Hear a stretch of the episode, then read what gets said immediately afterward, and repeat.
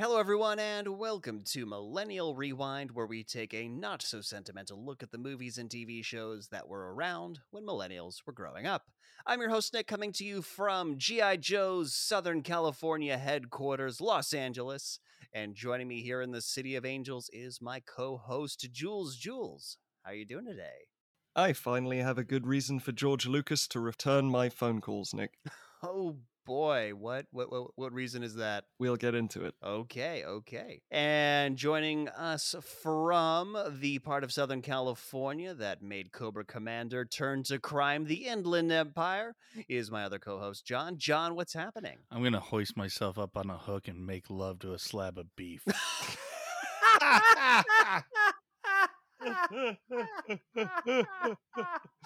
Just like a good sailor should, right, John? Oh boy, they don't let you in the Navy unless you do that. That's like day one of basic training. And so we watched, if you couldn't guess from that little hint, we watched... How could anyone guess from that? We watched the original 1980s G.I. Joe cartoon just in time for the upcoming movie G.I. Joe Snake Eyes. And John, if you had to tell somebody you watched G.I. Joe without mentioning the title, what would you tell them? I would say that I thought I knew, but I didn't know. But now I know. And anyone who knows the show will finish that statement for you. It's very true. And getting that reference is half the battle. There you go. And Jules, if the producers had asked you to come up with a different title for this show, what would you give them? Well, I actually went for titles for the episodes because, I don't know, they were both so special to me. So for Lights, Camera, Cobra, because of Zartan's uncanny resemblance to Gene Simmons, I went with Kiss Kiss Bang Bang JoJo. All right. For wonderful, wonderful Christmas episode, I went for Miracle on the G.I. Joe Doom Fortress. It was either that or Batteries Not Included in the G.I. Joe Doom Fortress. That, I like that one. Oh my God. So this was, okay, every TV show runner who grew up in the 80s has absolutely referenced this show before. I had never seen it before we decided to do it. Neither have I. It was never in England. It wasn't in South Africa. It just wasn't a cultural even when I was growing up in the States. I think the world had moved on to Transformers. That was what we were all watching. Transformers, yeah, exactly. Power Rangers, like that's, we had moved past this. John, did you ever watch this? No, me neither. We were very much a He-Man household with a bit of Voltron and some Transformers thrown in there once in a while. Oh, and Thundercats. Thundercats, I was going to say. Which, yeah, I had revisited, I think, in high school. And my God, does that not hold up well. But anyway, we're talking about G.I. Joe. The theme song does. Not really. Anyway, we're talking G.I. Joe. G.I. Joe.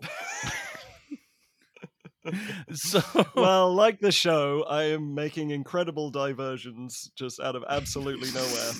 Oh my God. And will continue to do so throughout the show. But no, it was mainly picked up through cultural osmosis, you could say. You know, I thought I knew, but now I know. I was surprised how much fun I actually had. I mean, there's a lot to make fun of, a lot that's really crappy, but I was enjoying myself, unlike, say, rewatching Thundercats. Honestly, I found myself after every single story beat saying, holy shit, did that just happen? Yes! After every line that Nick is going to say, you can add, holy shit, did that just happen? Yep, I had pretty much the same reaction, and I did not enjoy myself. I had a very bad time watching this show. It was cringy. It was dumb. They made this show for $4 in a Charleston chew. The entire fucking series.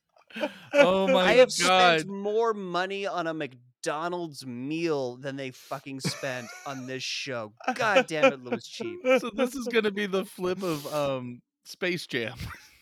Yep. Yeah.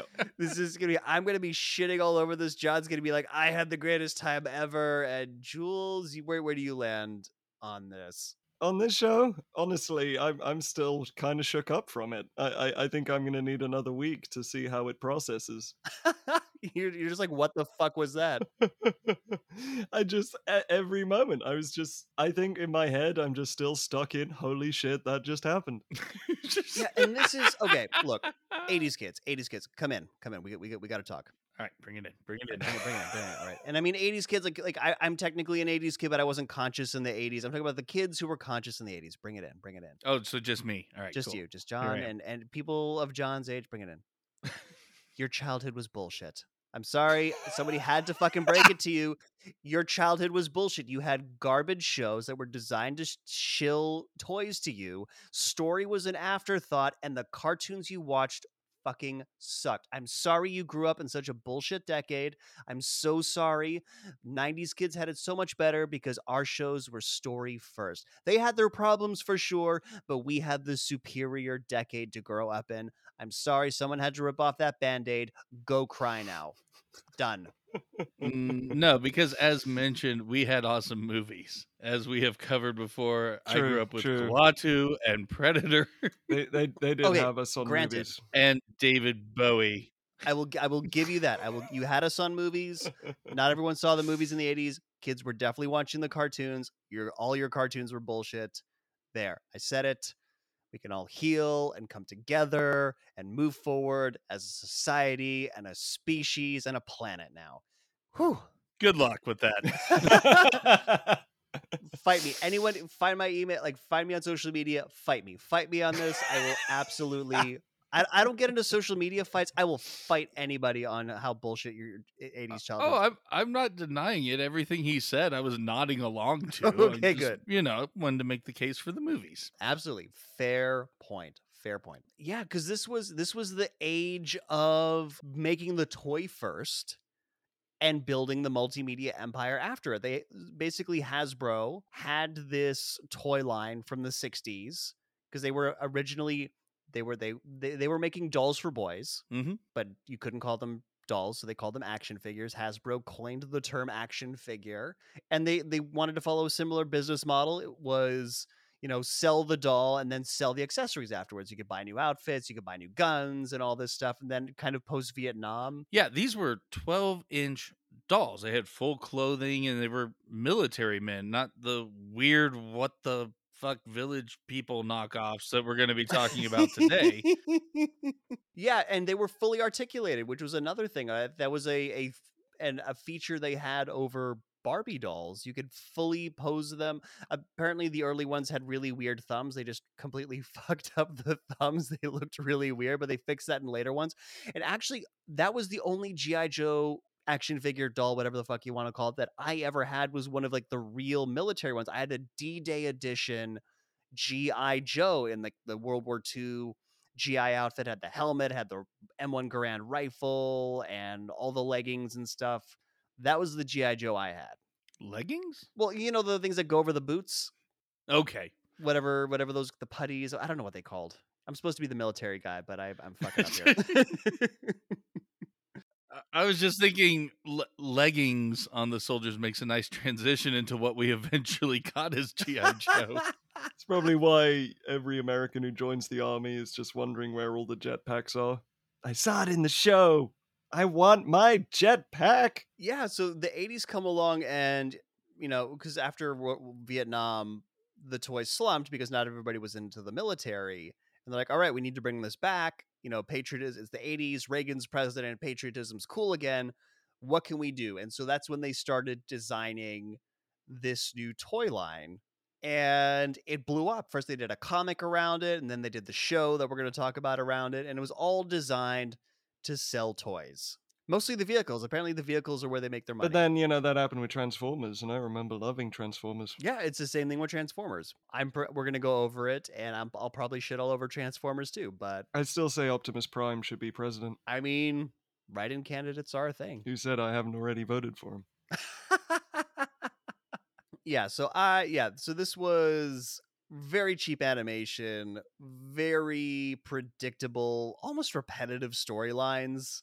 I don't know, because I guess as a whole, the storyline is very predictable, but the shit that happens in these stories are so out of left field. Exactly. I would not call it predictable aside from the good guys winning. Everything in between is the fuck. Oh man, I mean, there's not really much else to say about. I mean, by the end of it, there were hundreds of different toys that came. Actually, when they relaunched the line, John, you were mentioning the original G.I. Joes were 12-inch, fully articulated. They looked at. We'll talk a bit more about Star Wars in a bit, but when they were relaunching, their biggest competitor was the Star Wars toy line. So the reason why they got shrunk and became a little less articulated is because they were trying to, you know, cramp in on Star Wars's territory. Somehow it comes across in the show, as we'll discuss.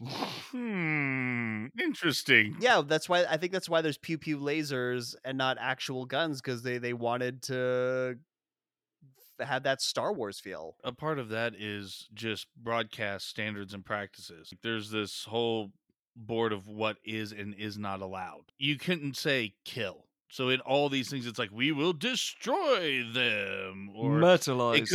It couldn't be too much like an actual gun, right? You know, that's why they shoot lasers and they look a little weird.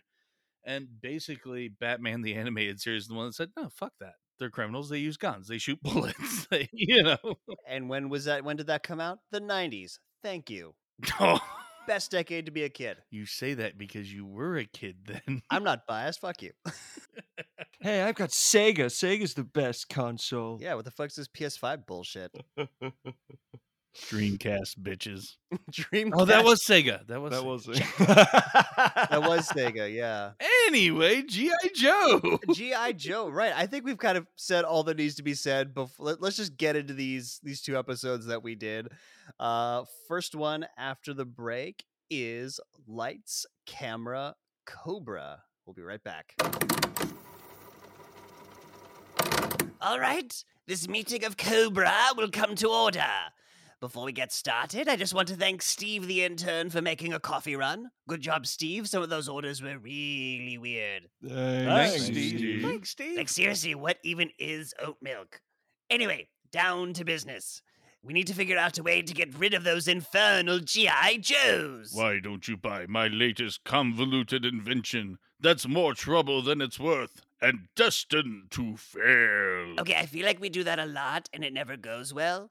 Also, Destro, are you our arms dealer, or are you a member of Cobra? My behavior fluctuates so wildly, it makes that distinction meaningless. Okay, I need you to figure that out. It's super confusing. How about we yell Cobra before we attack the Joes? Huh? It will intimidate them and help with brand awareness. Again, we do that all the time, and so far we just keep getting our asses kicked. Also, where are you from, Baroness? Transylvania, Germany, Sweden, Hungary? I think I'm European. Okay, all the places I just mentioned are in Europe. No, never mind. Come on, people, we need to think outside the box. Hi there, it's Steve, the intern. Why don't you just shoot the Joes in the face? I'm sorry, what now? Well, I mean, I'm looking around and you have all these guns and military equipment, but you always just shoot to miss. Instead, why don't you just shoot the Joes and, you know, you could kill them and they wouldn't be a problem anymore. Oh my God, I'm such an idiot. Actually, shoot the Joes. It's brilliant. Oh my God. Steve the intern coming through with the good ideas. I like this one. You know, I'm just really happy to be a part of this. You think maybe I could get promoted to a full-time Cobra? I hereby make you Cobra's executive delivery boy. It took me 3 years to be Cobra executive delivery boy. Because you're a girl. Gender is fluid.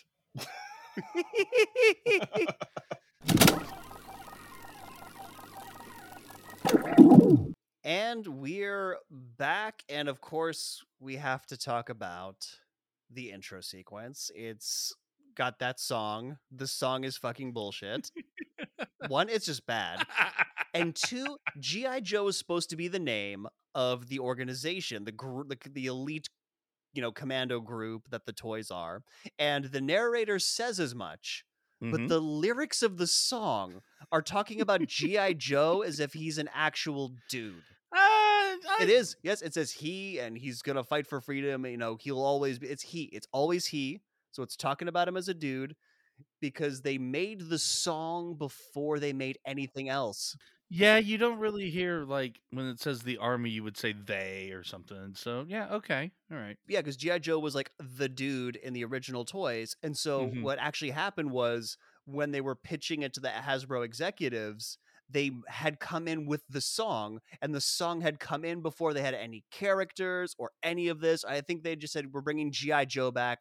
And so they gave it to a songwriter and said, here, write a song about G.I. Joe. And he's like, oh yeah, G.I. Joe, that dude who's the toy. And he wrote it as like a singular dude probably. And that is what, and they didn't bother to rewrite the song because that would have cost 5 more cents. And I think we can clarify that the lyrics to this song is absolutely awful. I mean, they have some of the worst rhymes I've ever heard in my life. He never gives up. He's always there, fighting for freedom over land and air. That's quality. Groan. I'm on Julian's side on this one. That is the office intern with a rhyming dictionary. That's what that is. Or to restate, America, fuck yeah. It pretty much is, yeah. Yeah, they couldn't. It is that for a kid's intro. There is just star-spangled stuff all over the place. It's really to get your patriot boner going. In all these shows, there's always a narrator to explain the premise of the show, because none of it is serialized, essentially. And so G.I. Joe, according to the narrator, is a special mission force whose entire purpose is to go after the terrorist organization Cobra.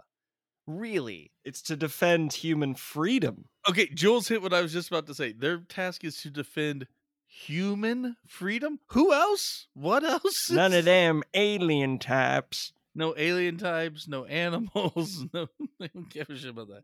Just human freedom. Yeah, if you're a chihuahua, fuck your freedom, according to G.I. Joe. This opening, there is so much going on in this fucking opening to the show. It starts off with them riding towards you from the sun, like a sunrise or sunset, but the sun is way too big. I think they just nuked a fucking town. I think you're right. And they're getting out of there. Could be. Just expecting Indiana Jones to spin out of there in a refrigerator. Could fucking be. Seriously. And then, I mean, they're just flying around. At one point, they're doing the Death Star trench run. Oh, this show so wants to be Star Wars. It so wants to be Star Wars. It does. At another point, one of the main Cobra guys, Destro, he gets knocked out of a giant warship, and then these Joes play like hot potato with him. He just gets thrown, literally, amongst 3 of them until he gets thrown into his own team. You think that anyone explained that the only way to make your villain seem threatening is to not have your heroes beat him up in the intro song of every single episode? He literally gets knocked off this thing, falls like 40 feet, and someone catches him and just passes him off to the next person. Because you got to show that the bad guy is always gonna lose. I don't know. All I know that there was like a giant impractical Cobra head ship the size of the Grand Canyon that gets blown out of the sky. Okay, I know nobody technically dies in the show, but somebody had to have died. Somebody had to have died. There's no ways you could evacuate that thing. Many had to have died when that went down. It's the old there are stormtroopers on the Death Star issue, right? And independent contractors. And independent contractors, yeah. This was just an absolute orgy of, you know, America, military, oorah shit that my brain except for that exploding giant Cobra head, just refused to, like, remember any of it. So I'm glad that, John, you took the reins on looking at all the details. Oh, yeah. And there was also an amazing cool guys don't look at explosions moment where all the Joes are getting bombarded by, like, rockets and missiles. But since they landed about 10 feet behind them, we're not even going to, you know, acknowledge the explosions and just keep shooting our lasers. Yeah, and they emerge from a massive fiery inferno without a single burn, which is quite impressive. Mm-hmm. So they got asbestos skin or something. Yeah, so that's what plays at the beginning of every episode, and there's like a giant American flag, and at the end, and they're all like raising their arms. G.I. Joe! Yo, Joe! We're about to get there. So we start this episode, and supposedly Cobra has taken over a village, is about to kill some people, like straight up take them across to the side and shoot them. And you see Cobra Commander, but he looks like Walmart brand Cobra Commander. Like there's something up with him. He doesn't sound right. All of a sudden you hear, "Yo, Joe," and you get Walmart brand G.I. Joe showing up in legitimately Korean War helicopters, not the high-tech stuff that you're used to. Did you guys notice how widely the helicopter pilots were smiling? They were very happy about this. No, I did not. Nick refuses that there's anything close to happiness in regards to there's no happiness, and I was just like, I'm gonna watch this. This sucks so, because I usually watch it once through, and then I watch it again to get the details. And I watched it through, and I said, I'm gonna forget as much of this as possible for my own fucking sanity. I'm fairly certain, yeah. Just as soon as that intro song ended, Nick was gone. He was out. Even as a patriotic American, I'm just like, nope, not this. Pew pew pew lasers. Mm-hmm. For me, pew pew lasers makes guns okay for some reason. Yeah, and even as the episode is just starting with the pew pew lasers, I'm like, this is almost Star Wars music. Oh, they definitely wanted to be Star Wars. It begins. Establish this. Yes, exactly. Oh my God. We'll get to that moment, and you will hear an incredible reaction. Yes. So we get off-brand Snake Eyes, who's one of like the bajillion characters available at your local toy store for $14.99. I do want to bring up one thing. Did you guys notice the guy who threw a javelin at a truck and blew it up? Oh yeah, I was waiting for a point to talk about it. Yeah, I was literally in the middle of bringing that up.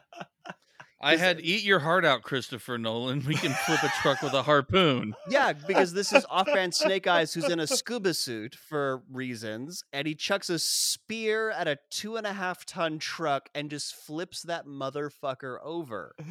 And it explodes. It is... As soon as that happened, I was just like, okay, I'm here. I'm watching this show. I love how you asked if we noticed it. This isn't like the chicken. It's true. Small it's true, soldiers. Right? Like, this is the focus of the scene.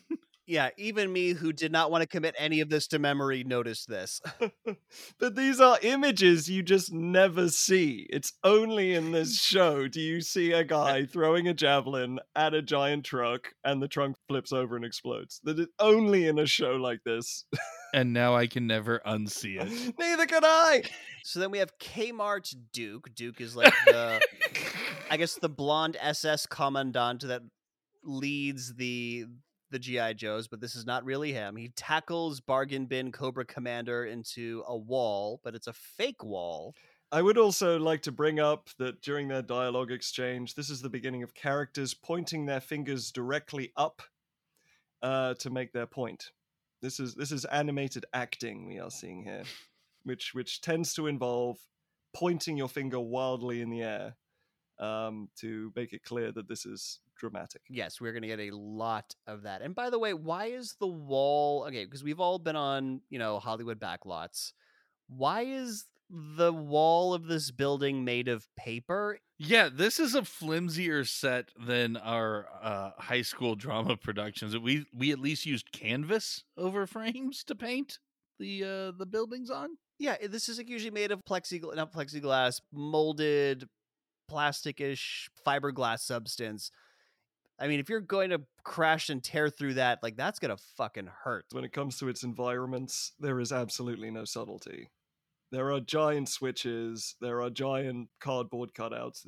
There is no close-up in the show. There is only gigantic background shit. Yeah, and I love when we get to the chase scene at the end, how we're on a movie set or backlot or whatever, and the environments change so incredibly wildly. It's beautiful. Okay, we're jumping the gun. I know. We've got a long ways to get there. So Discount Cobra Commander takes his helmet off, and no shock here, not actually Cobra Commander, but this dude's in his, 60s? Yeah. The guy who's played Cobra Commander, he's bald, white hair, in his 60s, and he's, threatening to sue the production because he got tackled too hard. And the guy who's pretending to be doing is like, oh, come on, man, it just wasn't that bad. He's trying to reason with him. And then we meet 80s Michael Bay. That's better. I, for some reason, he reminded me of, I just had him as Sunglasses Jeff Goldblum, even though he doesn't act or sound anything like Jeff Goldblum. This director actually seeks authenticity, so I don't think we should, you know, insult his good name by comparing him to Michael Bay. But he looks so much like him, and he's got as much of a boner for explosions and action. I feel like it's close enough. And yeah, you're talking about, he wants authenticity. He wants the fights to look real. We don't know a damn thing about what the story of this is or what he thinks as far as characters, but he wants his action, damn it. So yeah, I think Michael Bay is a good... Yeah, he wants authenticity. He's like, hey, this is fake as fuck.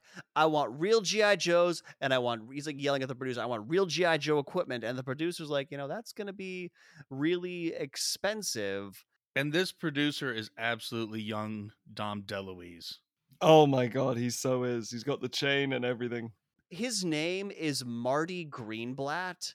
And the only reason why they called him Marty Greenblatt is because the showrunner told the writer he could not call him Jew producer. That is the only my reason. Are you for real? God, are you serious? Are you for real? No, that's a joke, guys. Oh, whoa! I thought that was actual trivia, Nick. No. You just broke my spirit of wonder. Oh my God. This show didn't do that. No, but it's like, yeah, his name's Marty Greenblatt and he's being super cheap. And I think there's some low-key anti-Semitism going on in this episode. That's just me. So that's why I made... He doesn't look like a stereotype, but I guess he does act a little like one. Very much. And so basically 80s Michael Bay says, hey, you get me this real G.I. Joe shit or I'm out of here. I'm not going to direct your fucking movie. So now we're in Cobra Commander, Cobra headquarters, and Destro walks in on Cobra Commander eating dinner without his hood on. We don't see his face, but it's very heavily implied that he doesn't have his hood on. Well, the hood's sitting on the desk. You can see that. Yeah. Like Destro's like, oh, gross. Like, why don't you have your hood on? And what is this? Like, is there some like part of Cobra Commander's backstory that like he had an accident and is disfigured? Like what? It must be. For me, I wasn't paying so much attention to this than I just thought of what a rock star Cobra Commander is. I mean, he's got his glass of wine, his meal, and he's sitting in this epic Cobra chair. That is how I want to eat dinner. That is dream money. I'm going to eat dinner like that. Well, anyway, apparently Cobra Commander has a gross face that's going to put you off your dinner, and they needed to do a whole beat about that. And so Destro says that one of their top secret vehicles, the Firebat, has been captured and is at the movie studio for reasons. Yeah, I'm not sure how they lost it and Hollywood got a hold of it. And we again get another pointing directly up in the air to make my point. And somehow they have to get it back because there's this program in it where it will fly back on its own on autopilot if you activate it. Yeah, they called it a homing beacon. Yeah, they called it a homing beacon, but what it actually does is autopilot the thing back to them. And their fear is that the Joes are going to find it and use it to track where Cobra's base is. Right. Yeah, that's the whole premise. But how do they think that the G.I. Joe crew is going to go to Hollywood in the first place? It's not like they knew that they were going to be hired as consultants. Oh, the central plot of this episode will change several times in the episode. They do not commit to a plot in this, a reason for anything, because Destro's like, well, why don't you destroy it? I'll sell you a new one. And Cobra Commander's like, you want more of my money? Well, we're just going to, sneak in and steal it back, and that'll be way cheaper. Can we please talk about how he tracks the team that he's gonna get? Oh, you mean how he finds Zartan and his Australian Cockney guys? Yes. Yeah, he goes to his big giant evil computer and hits a button and it says they're just London. It makes the motion like it's going to show it on a map, and then the words just burst out in neon. I'm picturing an intern Steve behind it just typing on a computer. Oh man! They did not pay Steve the intern enough. But I've never been as excited to see. I mean, I grew up in London. I've never been as excited to see that pop-up as I have in the show.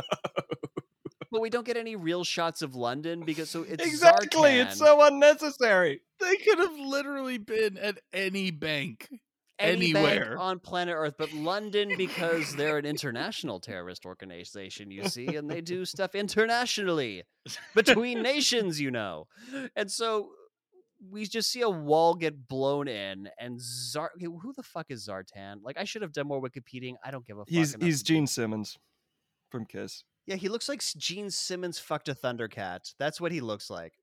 Okay, he's Gene Simmons, but he speaks in reverb. I don't know how. Yeah, one of them had an echo, a really awful artificial echo to their voice that just made no sense. What the fuck is with Zartan's voice? It's not an echo and it's not reverb. I'm fully of the opinion that the sound guy on this show was scamming the producers. Oh, yeah. I think he said, you know, it'd be great for the villain to have an echo in his voice. And he says, no, we're not going to give Cobra Commander the echo in his mask, but that's a good idea, maybe for someone else, and just gave it to Zartan, who has absolutely no reason to echo. Oh, the sound editor on this show was 2 10-year-old boys in a trench coat playing adult. Very much. Scammed the show into thinking that they were real sound editors. Like, there's no fucking way this dude was qualified. But let's go back to the bank robbery, because I want to talk about chainsaw physics. Oh, I want this chainsaw. So he sends this blonde ponytail dude with a fucking chainsaw on the end of a gun barrel, like gun stock. Like, what the fuck? But apparently this chainsaw can cut through solid fucking concrete. Solid concrete. Without even breaking a sweat. Nope, just bzzzt, and this thing works like a lightsaber. The vault doors come down, and they're in the vault, and as they're getting the crap and chucking it into their truck, Cobra Commander calls Zartan. And Cobra Commander's like, no, you gotta leave right away, I got a job for you. And he's like, hey, we're stealing $1 million over here. And Cobra Commander's like, well, I'll pay you $4 million. You know, and it's for a job in LA, so... Yeah, Zartan never heard of the whole bird in the hand is worth two in the bush. It's like, we have $1 million right here. We could keep loading. We could tell them we had tire trouble. You know, they wouldn't know.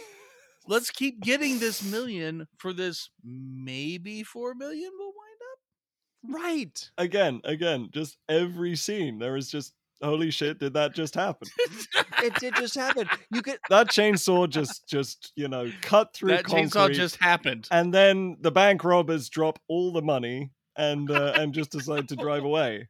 I mean, you could have had an extra $1 million in gold. They had the vault open. Cobra Commander wouldn't know. It would have taken them, like, what, 20 minutes at the rate they were going?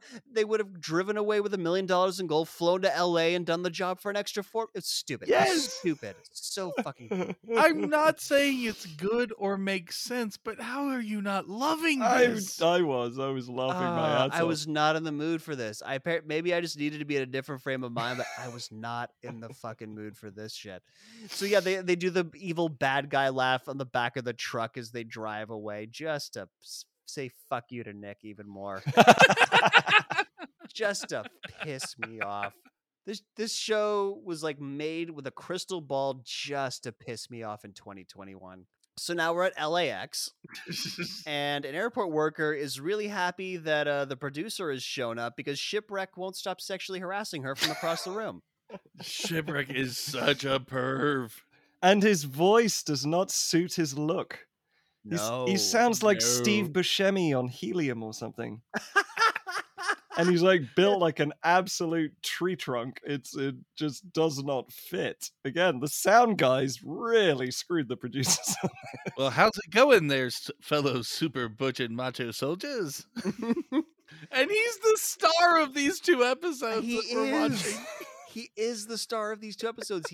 They're there because they're going to be technical. Like, a bunch of G.I. Joes are there. We'll talk about them all later, including Cover Girl. By the way. Can we talk about the name a little bit? Yes, please. We can talk about Cover Girl. She's also kind of the co-star of this one. Yeah, I heard the name. I was like the fucking makeup brand? The makeup brand had been around for like 20 years at this point. So absolutely, they knew what the fuck they were doing. And as you come to find out later in this episode, she is a makeup artist as well, like a professional makeup disguise artist. And Cover Girl has so many different wrong meanings now.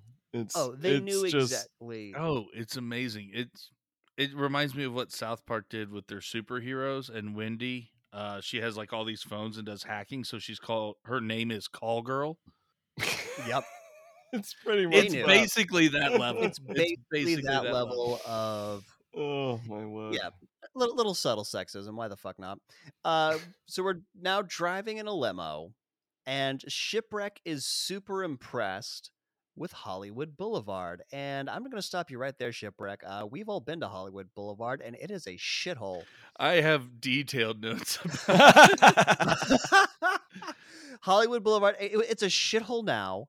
It was a shithole when I first moved to LA, and this show takes place in the mid-'80s. It could only have been shitholier. This episode was sponsored by the LA Tourist Board. Yeah, Shipwreck is, Hollywood, and this is what Hollywood wants us to think it looks like. Yeah.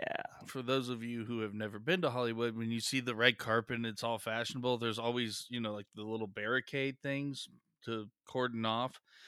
On the other side of those are the people patiently just pissing themselves on bus stop benches and pretty much things like that. Oh, yeah. I have been offered crack on Hollywood Boulevard by the nicest drug dealers. They're super nice. Just asking me whether I want some crack, and I politely decline, and they're like, cool, man. That is fucking Hollywood Boulevard. Yeah. It is not glitzy. It's not glamorous. It is a shithole. LA is a beautiful city. LA is a wonderful city. But if you base your impressions of LA on Hollywood and Hollywood Boulevard, you're going to think this whole place fucking sucks. Exactly. Hollywood is the above ground version of how people imagine New York subway stops. Oh, boy. It's like if 1975 Times Square met today's Times Square and had a really shitty kid. That is Hollywood Boulevard. Anyways, we have dwelt on this crappy street long enough. We need to get back to the director who will dramatically point. Right, but before we get there, Shipwreck is asking about shore leave. Shipwreck, of course, he's the sailor of the group. That's why he's called Shipwreck. Very on-the-nose names here. But the producer's like, look, we are behind schedule, and we really need to get to the next scene. And so we get to the next scene, which is they're out in the desert, which is where they're going to shoot the next big action scene. And Shipwreck lies about a smoke shifter. He's like, hey, look, you guys don't have any smoke shifters. Like, this can't be an authentic shoot without these things. And the director's like, yeah, give him a car and give him some money so he can go into Hollywood and get some smoke shifters. Yeah, they don't have the right authentic G.I. Joe equipment. I could pick some up in Hollywood. Pretty sure that's one of the many devices that the scamming sound effects guys put on the list of, under the line costs. You got your standard smoke shifters, your flanging returnables, your don't forget headlight fluid. Headlight fluid, yeah. These were all code names for drugs. But it is just a sham because Shipwreck just wants to go party. He does. So he Real American hero. He drives off, and Zartan is there with his minions now. They made it to LA, and they're there to do evil minion stuff. And so he pretends to be the actor version of himself, and he Marty McFly's two of the fucking Joes. Yes, he does. Yeah, those G.I. Joe bikes suck. The Cobra ones are better. How dare you talk poorly about my... No, there's the exact line in this is after we show this bozo who's got the best equipment. This is in the middle of the race because they eventually decide to settle this with a fucking race. And it's done in that beautiful long pause delay where they challenge him to a death race, prove it's better, and then long delay cut to mid race with a midnight race. A midnight race. I love it. It was so good. With a midnight, that you can't watch this show without saying, holy shit, that just happened. Because holy shit, that did just happen. This is one of the things we've brought up in a lot of our episodes where it's someone says something and you cut to a half hour later and they pick up where they left off. Exactly.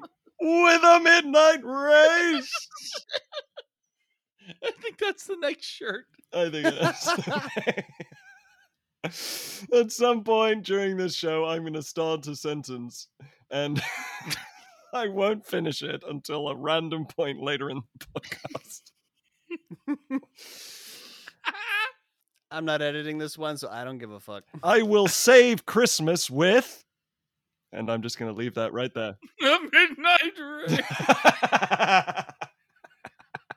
That's just going to be how I finish sentences from now on. All right, so these two Joes get ambushed by some of Zartan. So the Joes, like, they're Dusty and Reconatron. I don't know what the fuck.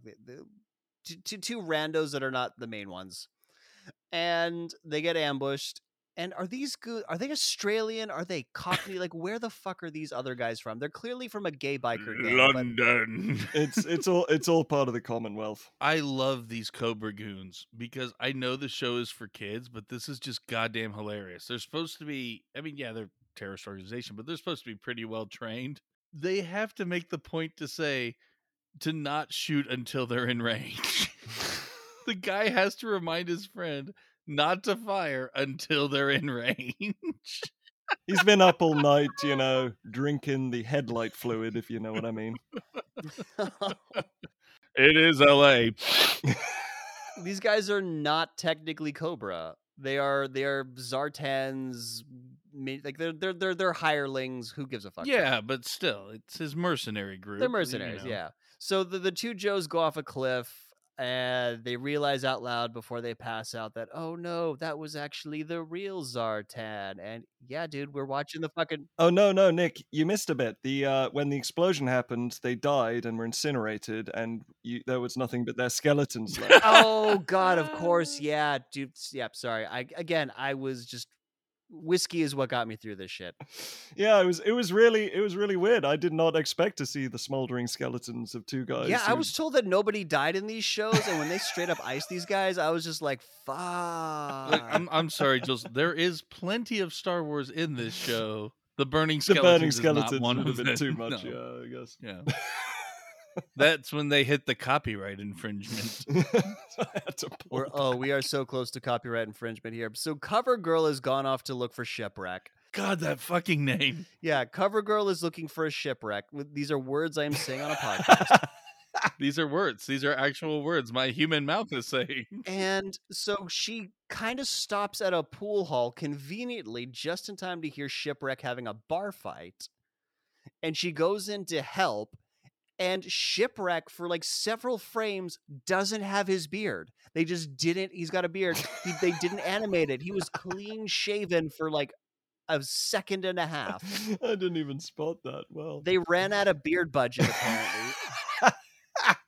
The 3 halfpennies that his fucking beard cost didn't have him. And as they're fighting, this fucking line from Cover Girl, she says, "Figures, Shipwreck, that I'd find you in the sleaziest hole in Hollywood." Yes.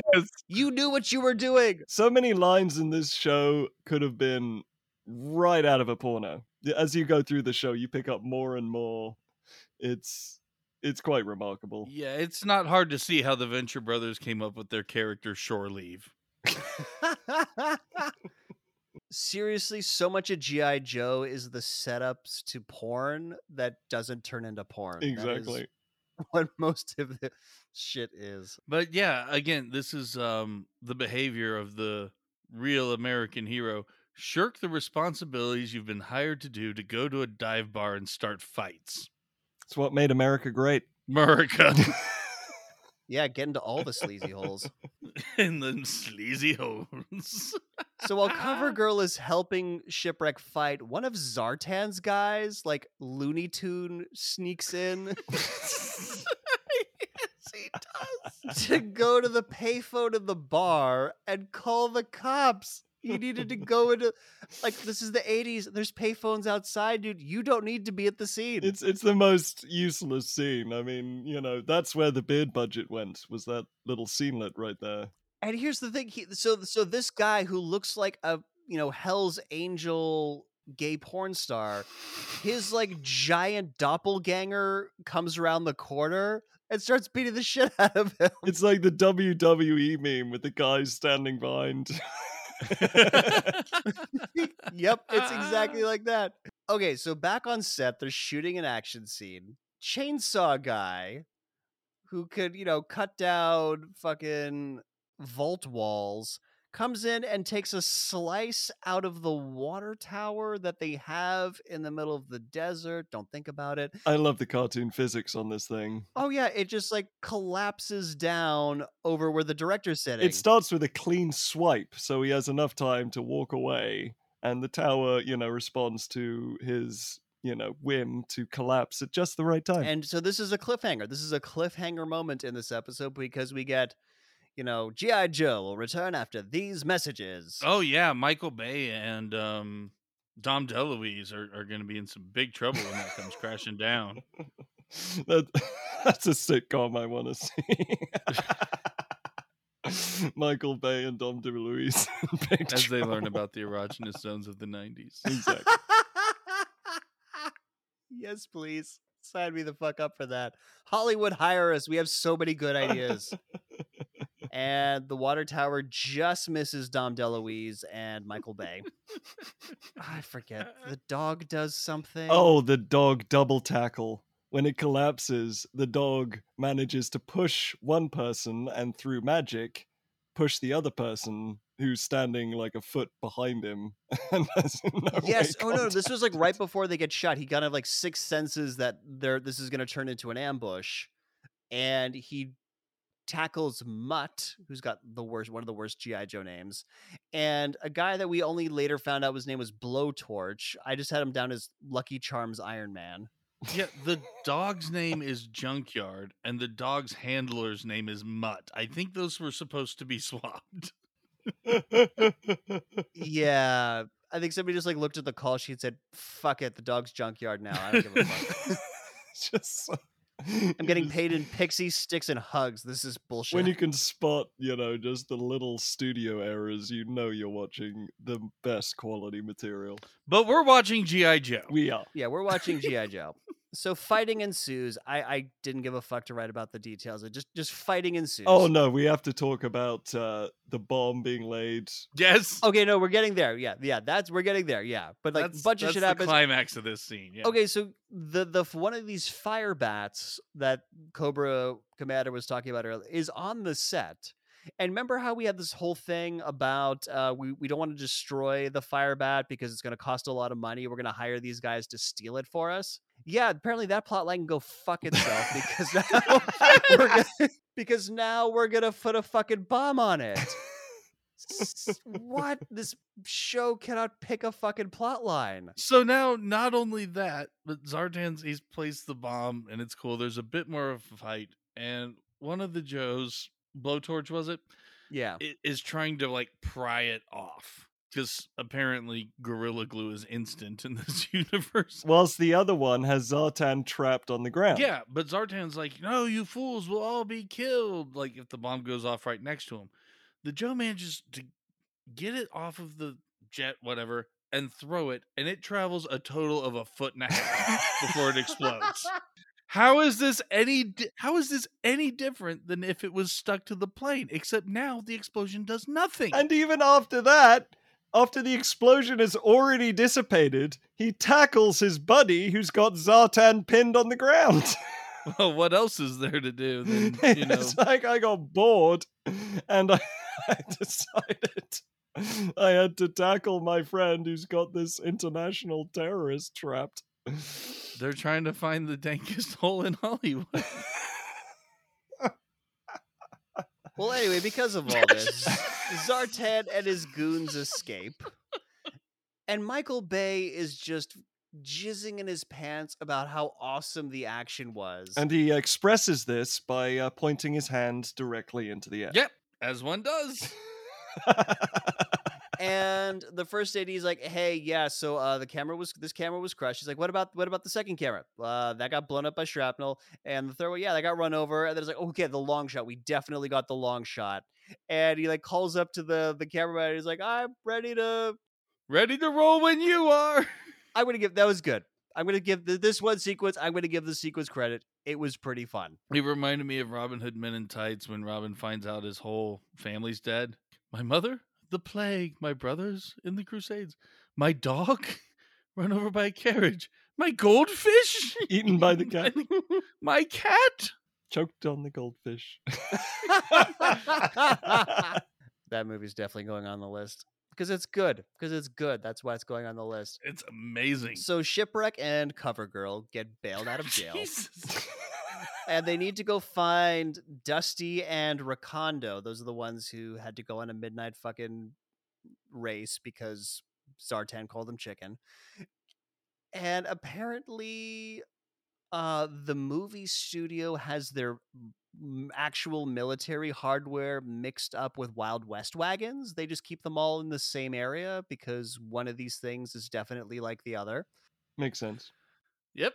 They steal some of the vehicles that the movie people were going to use for an aerial shot, so they fuck up the whole filming for that day to take these Cobra flying machines.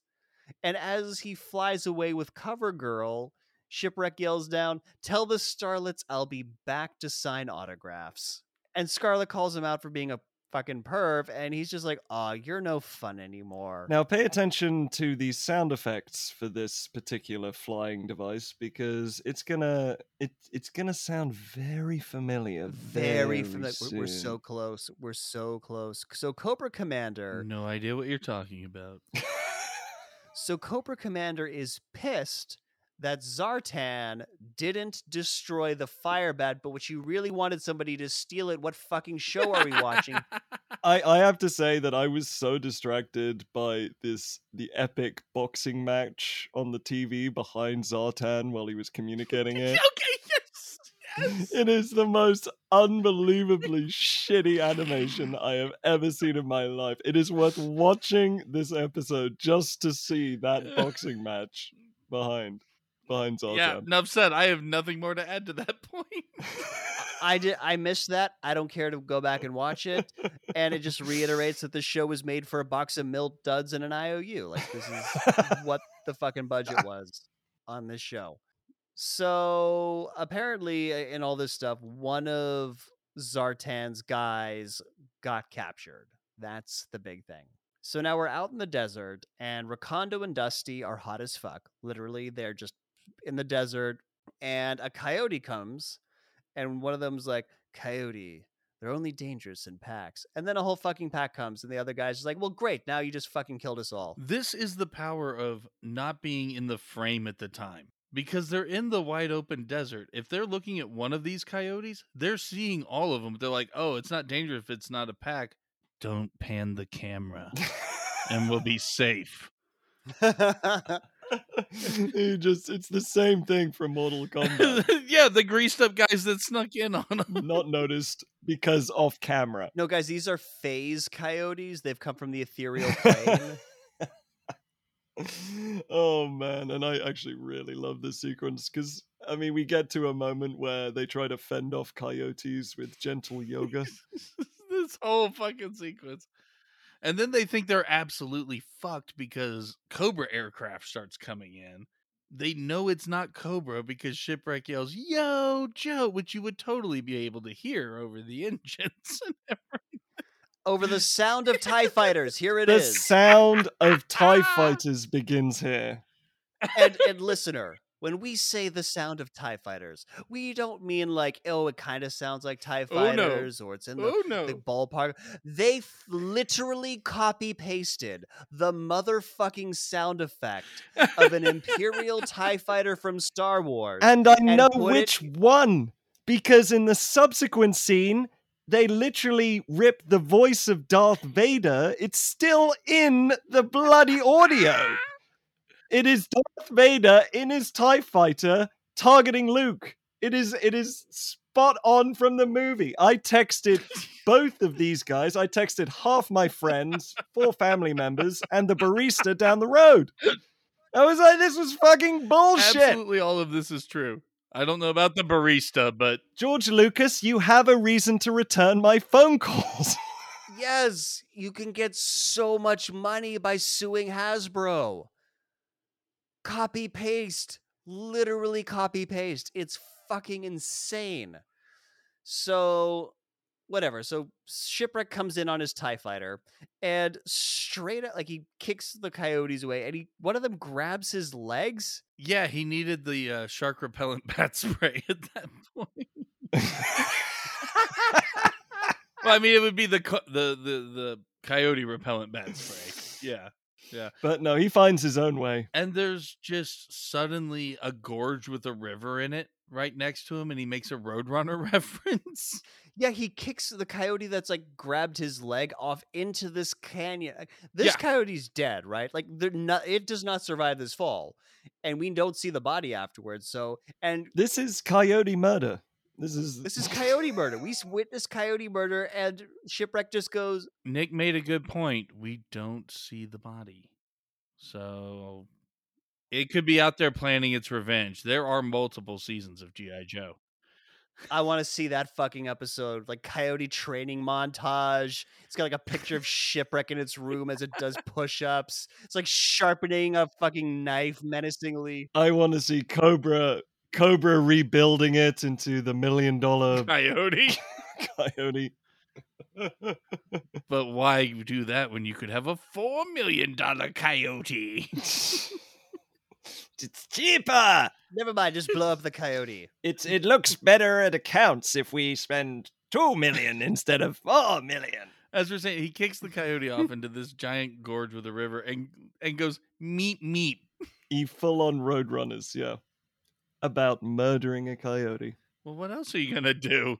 And listen, I hate coyotes. Coyotes, like, prowl our neighborhood. They attack dogs. They're horrible, horrible pests in our region. But this is just full-on throwing it from a great height. This is gratuitous, awful way to die. It's more of shaking it off. The gorge just happened to be there. So they he flies back to the studio to let everybody know that he's found his buds. And this is where we hear, again, more TIE fighter noises and Darth Vader breathing as, how the fuck were you not sued? How they were not sued, I have no idea. How the fuck were you not sued? It's just theft. There's no way they license these sounds. There's no fucking way. Anyways, so Shipwreck finds Mutt and Junkyard knocked out. And he gets attacked by Zartan and his goons. And again, like one of those moments where you're like, and then this happened. Shipwreck gets knocked out. He falls into the Hellbat, hits the homing beacon button, and the thing starts auto-flying its way back to Cobra headquarters. Those are words I said. The thing they wanted to happen, but without the Joes knowing about it. Right. You see, subconsciously, Nick, you have fallen into, holy shit, that just happened. So Shipwreck arrives at Cobra headquarters. God, it looks like something out of a porn shoot when they circle around him. It looks wrong. They decided, everyone at Cobra decided, we are not going to tie him up. What we're going to do is we're going to pose over him in a circle. We're going to stand here and wait for him to wake up. Yes. And then we're going to have a reverse, like, crotch shot from Shipwreck's point of view. It's a whole thing. Shipwreck tries to fight them. He fails. I think they knock him out or something. And Cobra Commander's words are, yes! Take him inside for our amusement. As he's making a big-ass fist, and we already know what Shipwreck's into. And more dramatic pointing, too. I love it. This is absolutely nuts. So the rest of the Joes are at the commissary at the studio, and they're talking about how Zartan must have been wanting to get the Firebat to take it back to Cobra headquarters. Pick a fucking plot, Joe. pick a does it need to get blown up? Does it need to get back to Jesus? Like, come on, there was a writer's room. Somebody must have noticed this. Ugh. Anyway, so the producer walks in. They noticed the Coke was running low. I have a theory that they had writers, but they were never lasted in the writers' room for more than a day. Like each time they'd exchange writers, and the new writers would come in and do the next 3 pages, and then the other writers would come in and do the next 3. There was an exercise we did in I think it was 7th grade, where you would start writing a story and then pass it along. Yeah, and you had like 3 minutes or something like that, and you would pass along. You'd basically read like the last sentence that someone wrote, and you had to try and continue their story, and it would go all the way around the classroom, and then you'd read just this is how it was written. Yeah, this is 100% how that was written. So the producer walks in, Dom DeLuise, and he asks them about how they're gonna fuck up his movie tomorrow. Like basically, like at this point, are you guys gonna burn the studio down? Foreshadowing. And Cover Girl gets a bright idea that they're going to use Hollywood magic to get Shipwreck back. That makes no sense. It'll make less sense when we actually see what her fucking idea is. So now we're back at Cobra Command headquarters or whatever the fuck they call it. Here we go. And Shipwreck is standing on a beam that's over a vat of molten metal ? I think like that's where my mind went to, but my headcanon transformed into it's actually hot oil, and after he's fallen in for about 15 to 20 minutes they're gonna have some nice fried shipwreck for dinner. Yeah, shipwreck tempura. I think that's what's the general vibe. They're fucking cannibals. And so Shipwreck ask Cobra Commander, do you expect me to talk? And Cobra Commander says, no, we expect you to fry. And that's where my idea came from. This was the point where screenwriter number 9, whose turn it was to get at the script, dropped the mic and peaced out of Hollywood. His entire life's work was accomplished, and he could return to his hometown of Snurling, where he could open his frozen yogurt store. Yep. Just Snurling. Basically remix the James Bond line and fuck y'all, I'm out of here. Peace. They all start shooting at him. Pew, pew, pew. And he has to like dance on the beam to avoid getting shot. It's the old Western, bully in the saloon. Dance, dance, boy. Come on, McFly. And so Cobra Commander gets a call on Cobra's ultra-secret frequency, which apparently G.I. Joe has. The Joes have their super ultra-secret, no, seriously, don't talk about it, frequency. Yes. That's not possible! Inconceivable! Yeah, it's Cover Girl calling Cobra on their own secret radio band. Right, and so Cover Girl says that they're going to torture Torch, who's one of Zartan's village people biker henchmen, for the location of their base unless they give back Shipwreck. And Destro who's the Silver Surfer of Cobra, is like super impressed, like, oh, they're gonna use your ways against you, and he's impressed. And Cobra Commander buys it. He full on accepts that the G.I. Joes are about to viciously torture and murder one of the gang members. Yep. And so he says, all right, we'll give him back. And psych, it's not Torch. It's who? I don't give a fuck. It's one of the Joes. It's a mustache guy. Yeah. We'll call him Mustache Ride. Yeah. They all had the same body type, so they just had to throw mustaches on some of them. It was because Cover Girl is like good at disguises, disguised one of the Joes to look like, and they faked a torture scene because the real Torch is in studio jail. Yeah, he's in jail for some reason. No, because he's the one they captured. Because they weren't going to torture him, really, because then they'd look like assholes.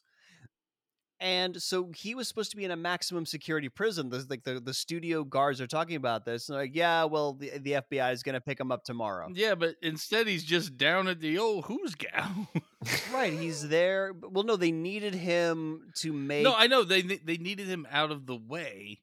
and they needed the template to do the makeup effects and everything. Right. But I'm saying instead of being in some maximum security facility, he's just down at the old drunk tank. Can we please get to the casual dune buggy escape? Sure, now, because he's in this lightly guarded... Only watching this show can I say these sentences. I'm enjoying every moment. Yeah, because Torch is in this lightly guarded movie prison. His buddies show up on a dune buggy and bust him out. Cobra! Casually dune buggies driving around. Absolutely no need for dune buggies, but it's so brilliant in such a terrible way. Yeah, so they get Torch out and they're dune buggying away. Zartan figures that Cover Girl must be up to something with all this stuff that's going on. Again, I did commit much of this to memory because it's fucking stupid. Well, he gets radioed about how they have to go save the guy from the Joes, and he's like, no, we just broke him out of prison. What the fuck are you talking about? Yeah, so they go to some dilapidated building where I guess they're hiding out, and they try to call Cobra Commander on, I guess, the less super secret frequency. Who the fuck knows? And so they can't reach him.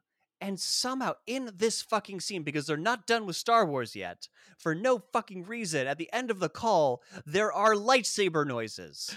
And Zartan's chest plate lights up at the same time. I can understand why they stole it for the flying machine, but there was no need for a lightsaber noise. This chest plate, which up until now only seems like a piece of armor or something, suddenly it lights up and there's lightsaber noises. I fucking love this show. It makes no sense. I fucking hate this show because of this. I had the opposite reaction, like, Jesus Christ. Again, I was like, Jules, hey, the TIE Fighter, like, fuck you for stealing TIE Fighter noises, but I get why you did it for a flying vehicle. There's no goddamn reason for this. This makes no fucking sense. No fucking sense. At all. I'm not in the mood for this bullshit. Nick is grumpy. Anyways. So Cobra Commander shows up with a tied-up Shipwreck and a squadron of Hellbats. He just brings them all back now. And he lands, won't give Cover Girl Shipwreck without Torch being there, because they didn't bring a Torch, the dude. And yeah, he won't give them Shipwreck because he's not a complete fucking idiot. I mean, he's a big idiot in general in this show, but he's not a complete fucking idiot. I would like to take a moment to appreciate how good at Cobra Commander is at parking one of those flying spaceships. He's perfectly within the lines. It's really impressive. Yeah, it's really tough. The instructors for that are really tough. That's why he rose to the ranks to commander so swiftly. Tied up Shipwreck falls over and like knocks Cobra Commander over with his pistol, and this starts a fight. Yes, because it's apparently a trap. Yep, Destro, who's the arms dealer, or he flies with them for reason. Fuck the show. I'm going to be saying that a lot. I'm going to be saying that so often. He says, yeah, it's a trap, and like tells the rest of the Cobra motherfuckers to fight. So fighting ensues. And they get their shit wrecked. There's a beautiful dialogue exchange, which is, you know, identical to an exchange that John and I had whilst watching this show, which was, what's going on? I don't know, but it's beautiful. That was the exchange. Yeah, that is. Oh yeah, Michael Bay. Bay. 80s again. Michael Bay he's loving this. He tells his crew to start filming, and then G.I. Joe fighter planes come out of nowhere for reasons. Go fuck yourself. Force Ex Machina. Yeah, fucking definitely not F-14's Ex Machina. Come in and start shooting, because why the fuck not? And this is the point where the shouting "Go Joe" was not only getting annoying, but seemed like it was a really bad idea, because it just warns your enemy that you're about to do something. None of the "Go Joe" Cobra battle cries thing made any sense to me. It's just flagging your attack. And they're just lame. They're both really lame. Like, they're not intimidating. Well, anyone who just goes around shouting their side, it never really impresses. It's the O'Doyle rules, you know. And so all the Cobra planes that get shot out of the sky, you have to see every single pilot parachute out. No one's allowed to die. No one's allowed to die. And it's so crazy because Larry Hanna, the artist who did the original G.I. Joe comics, he was a Vietnam veteran, and he basically said, yeah, it's bullshit that we don't show death. It's disrespectful. Like, he did this whole he was like, not they do show friendly fire though, because one of the U.S. Air Force planes shoots a random set building for no reason.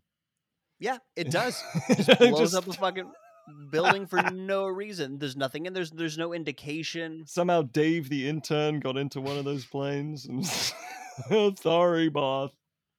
Well, I love that now we have, you know, we had like our 3 or 4 Joes and a few Cobra on the ground. They were shooting at each other. And now they are literally surrounded by everyone who is now paratrooped in. Yeah. And so now this set is just overrun with Cobra units. So the camera truck leaves. So they, Michael Bay has got a camera truck set up, and they just zoom to like film all this action, and they drop Dom DeLuise. Like Dom DeLuise falls out of the truck. It's funny because he's fat. It is funny because he's fat. And so, yeah, this G.I. Joe fighter you're talking about, he blows up a Western set for no fucking reason. Except Cobra Commander's in there. Cobra Commander is somehow teleported to this Western set and is shooting out of a saloon building. Yeah, trading shots with Cover Girl. Did you notice that he actually shot Cover Girl in the stomach? No, I didn't notice. And she died right there, you know, apparently. But no, she gets up. It was all a dream. So and Shipwreck appears with a covered wagon that's on fire and shoves it into the saloon. Yeah, he tries to straight up ice fucking Cobra Commander with this flaming thing. And it's far too casual that he can full on push a fiery wagon. Again, flagging his attack by shouting "Go Joe" again. Cover Girl's not upset that he's committing murder, but now he'll be able to sneak out the back. Yeah, and no other time beforehand could he possibly sneak out the back. And another line that would have been said by any pornographic movie director: now they'll slip out the back. And the back of this saloon is the Acropolis, where the Parthenon is. Yeah. Like, they're suddenly in fucking Athens because it's a movie backlot. I love this. So Destro saves Cobra Commander. I knew that line would get you, Jules. It did. And, you know, Cobra was like, you saved me. And Destro's like, I didn't save you. I saved a customer. And porn music starts playing. As we pan over the wreckage, just pornographic music full on. So the producer is now pissed that they burned the studio down because it is on fire. That whole thing was foreshadowing earlier. But why? You're not a studio executive. Like, are you on the hook for the thing burning down? It wasn't your fault. Why are you pissed? There's no reason. Maybe he's on the hook for hiring the Joes in the first place. Who the fuck knows? But 80s Michael Bay is fucking ecstatic because he got the whole thing on film. So cut to a movie premiere at Knockoff Grauman's Chinese Theater. No one showed up. Well, the Joes did. In their matching tuxedos, including Cover Girl. Cover Girl's in a tuxedo. All in matching tuxedos, and because a dress would have been too expensive to. It's because of equality. Come on. Yeah. Of course. Also, guys, not to be racist, okay? You know, I'm not racist, but this never ends well. I was about to say, wait, what's racist here? It's just everybody's white. Yeah, all these white guys outside of their costumes look exactly the fucking same.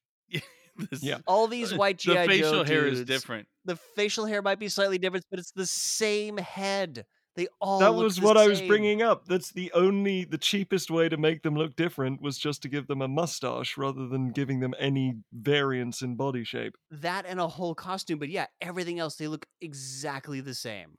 I mean, they couldn't even just sort of adjust the height a little? No? Nope. Thin face, full face, nope. So 80s Michael Bay shows up in a limo, and he's like, you know, talking about how this is the greatest movie he's ever made, and he really strived for authenticity, and he really needs to thank some people who, you know, got him through the help, really helped him out with this movie. And the Joes are all nudging and winking each other like, oh yeah, here we go. And Shipwreck is really emotionally invested in like being thanked by this movie director. And the movie director's, yeah, I want to thank my mom and dad. And apparently this turns Shipwreck into a murderous motherfucker because he... It's like, I'll mortalize the bum and blah, blah, blah. Yeah, he does a full Three Stooges bit, and I mortalize him and has to get held back as he's shaking his arms and kicking. This is a figure that kids were looking up to, people. This is the kind of... Again, the guy who didn't even want to be on the movie set and just wanted to go get drunk and start fights. Yes. Yeah, is pissed that he didn't get thanked by the director. Right. Makes sense. People complain about celebrities being role models, not being good role models, but animated cartoons have a far greater impact on exactly. Kids, yeah. It's just so awful. All right, well, I need to go huff some paint to forget that I ever saw that. So we're going to take a break, and we'll be right back for our second episode of G.I. Joe. Cobra Claws are coming to town. Let's stop in this convenience store and get some candy. Hey, that sign says we need to put masks on. What are you, some kind of wimp? All right, boys, wearing masks is nothing to sneeze at. It's Blowtorch and Snake Eyes. Listen here, there's a pandemic going on, and wearing masks is one of the best ways to make sure you and your fellow citizens stay healthy. But they're so uncomfortable. Right, they are a little, but it's worth it to make sure that you and those around you are all safe. Plus, Snake Eyes here doesn't complain about his mask. Yeah, it's worth it. And the right thing to do. That's the spirit. All right, your boys got really quiet all of a sudden. Yeah, it's just that this is a millennial rewind sketch, which are usually super wacky and call out something absurd or offensive from the thing they're reviewing. These PSAs might have been part of a multimedia campaign designed to brainwash kids into buying toys. And they certainly were cheesy, but their messages had good advice. They saved one kid's life. It's worth it for all of the cheesiness. I never thought about it that way. And now we know. And knowing is 5/9 of the battle. There's the millennial rewind wackiness. They still got through it with no one swearing. I got 7/10 of an erection. We've had a couple battles already. Where did 5/10 come from? 5/9? 9/5 or whatever. And we're back, and we're going to be watching the G.I. Joe Christmas special.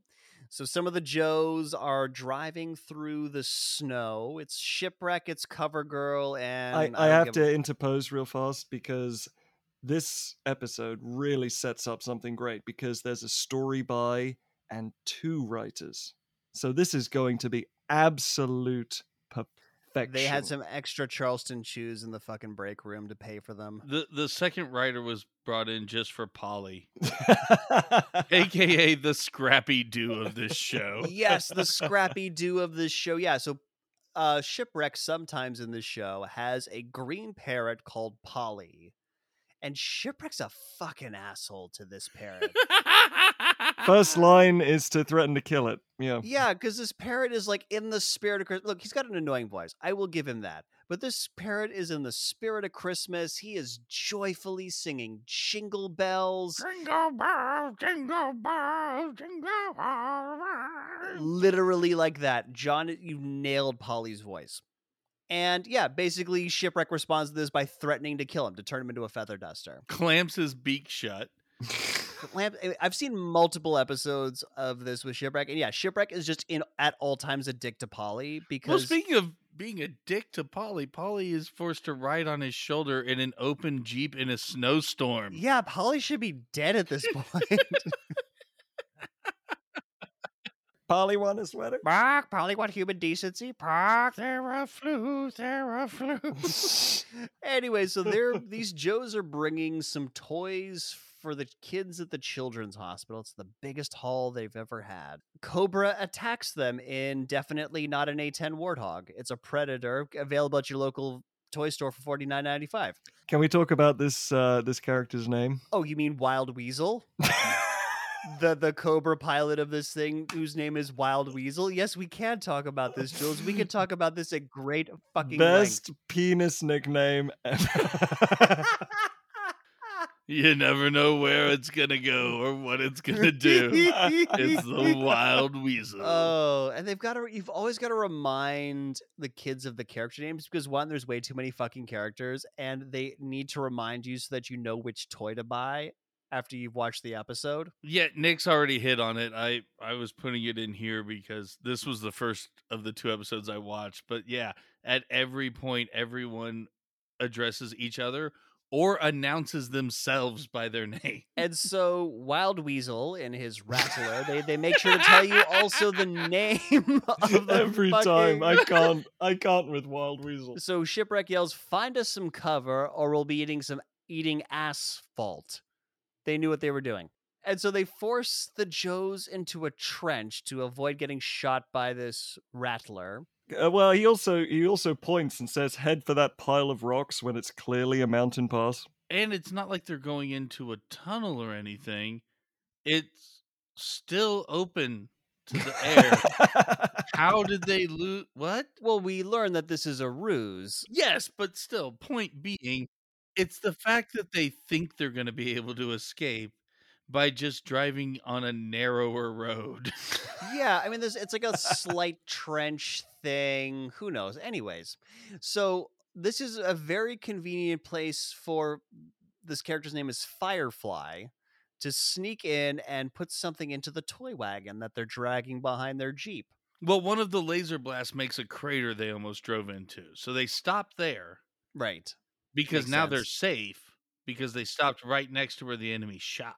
But that door is ludicrously convenient. I mean, it's ludicrously convenient. It's a Star Wars, Star Trek, like automatic metal door into a secret mountain base. Like, and added to that, none of them check the rearview mirrors or look back at the plane that's been shooting at them. Because the dude just full on walks up without a monicum of stealth. Not a care. He may as well have just been whistling. Oh, nothing going on back here. Oh, definitely not putting anything into your toy wagon. What this made me think was, oh shit, Cobra's got like a tunnel network, and and all this places to ready to ambush the Joes. But as we'll learn in this episode, this was their one shot for this plan to work. They only had one chance to do this. So this guy had to be at the right door, or maybe there's only one door and it was easy to funnel him that way. I don't know.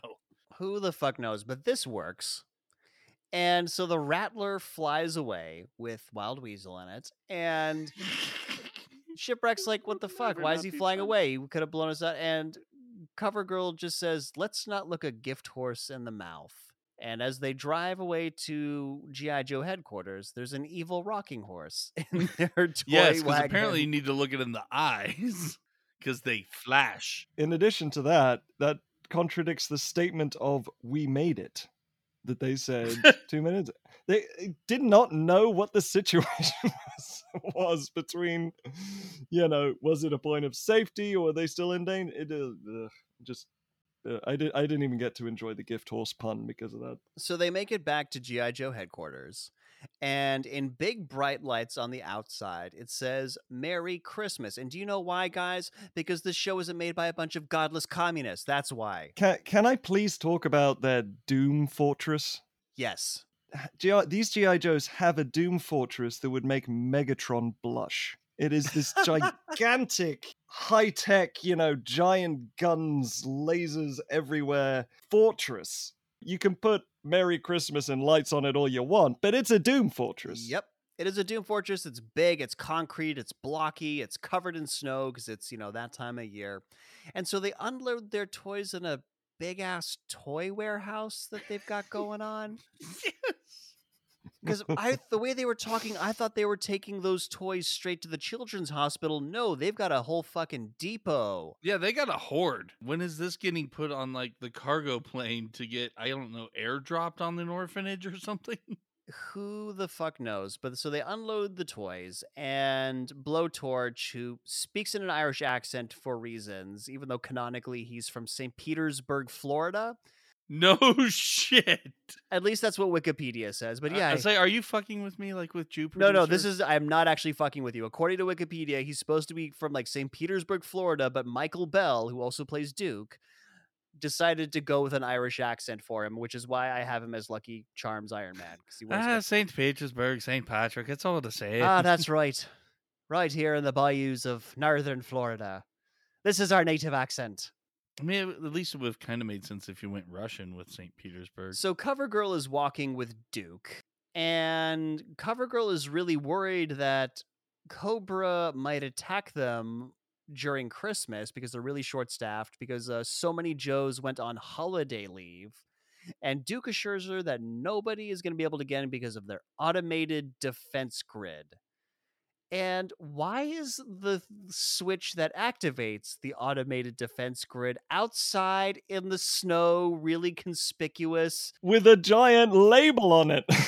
Because whenever you have to make a dramatic run to safety and you're being chased, it has to be as close to the wall, you know, to the outer wall as possible.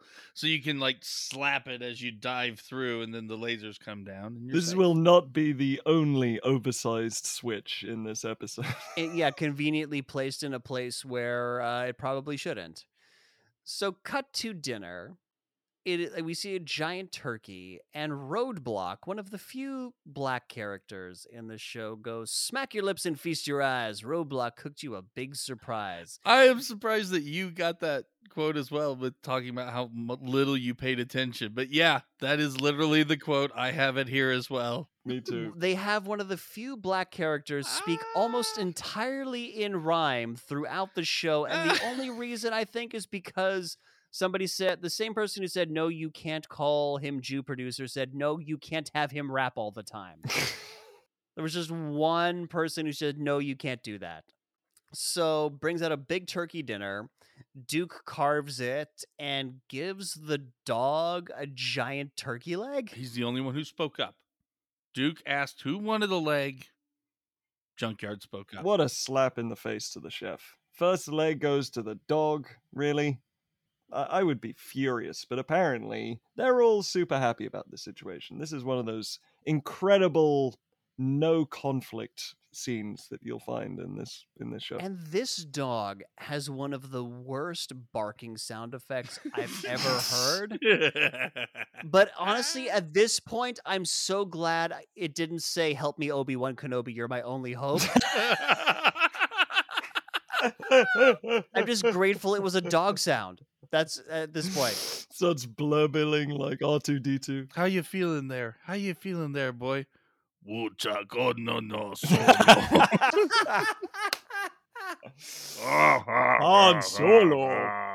Chaka.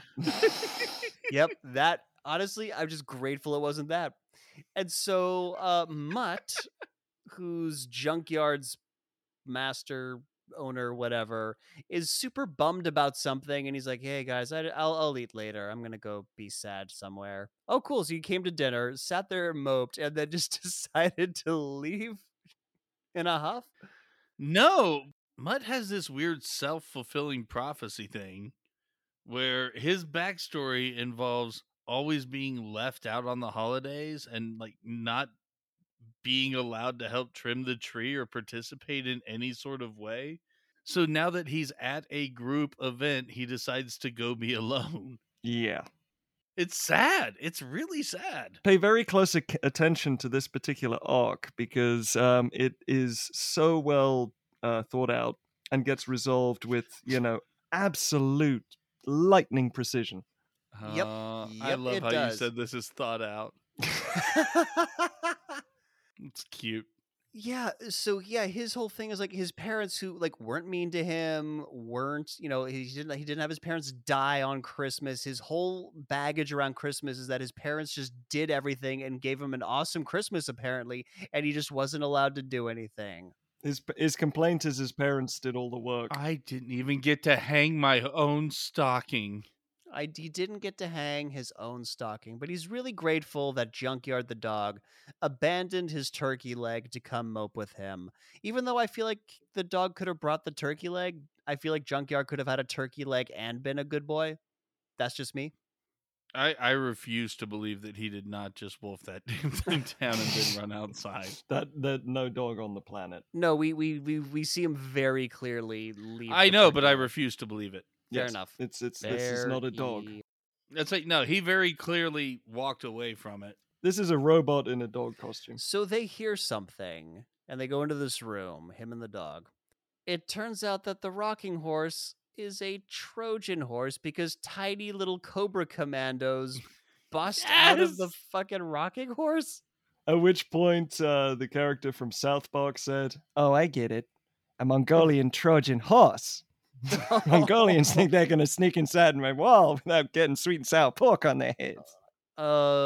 It might as well. But, you know, Mr. Hoodoo, nothing suspicious going on here. Put the horse in their cart. But a horse, but also, like, there's some teddy bears explode and they've got... Well, that's what I'm saying. He put the horse in. How do 5 other toys explode full of Cobra units? Yeah. I don't know. And so Mutt manages to sound the alarm, which is a giant lever on the wall, as all things are in this fucking show, right before the Cobra vehicles sleeping gas him. Yeah, they hit him with this green gas, and as we all know, anesthetics are instant. So Major Blood, I originally had him down as Porn Stash Pirate Cobra, tells Baroness to destroy the defense grid. And they destroy the defense grid to not let in an overwhelming army of Cobra troops. No. It is to let in one single dude. Who climbs the shit out of that wall. The rest of them are mini people, that villainous borrowers coming out of the toys. So the one dude they let in is Firefly, who put the toys in the cart in the first place. So the Joes run out to see what's going on because the alarm's been pulled. They've all got their guns. And Firefly shoots a ray at the Cobras that turns them to normal size. Wait. Before that happens, we get a line, "This has got to be a joke." And my note is somehow the screenwriter's first reaction to this episode story ended up in the actual script.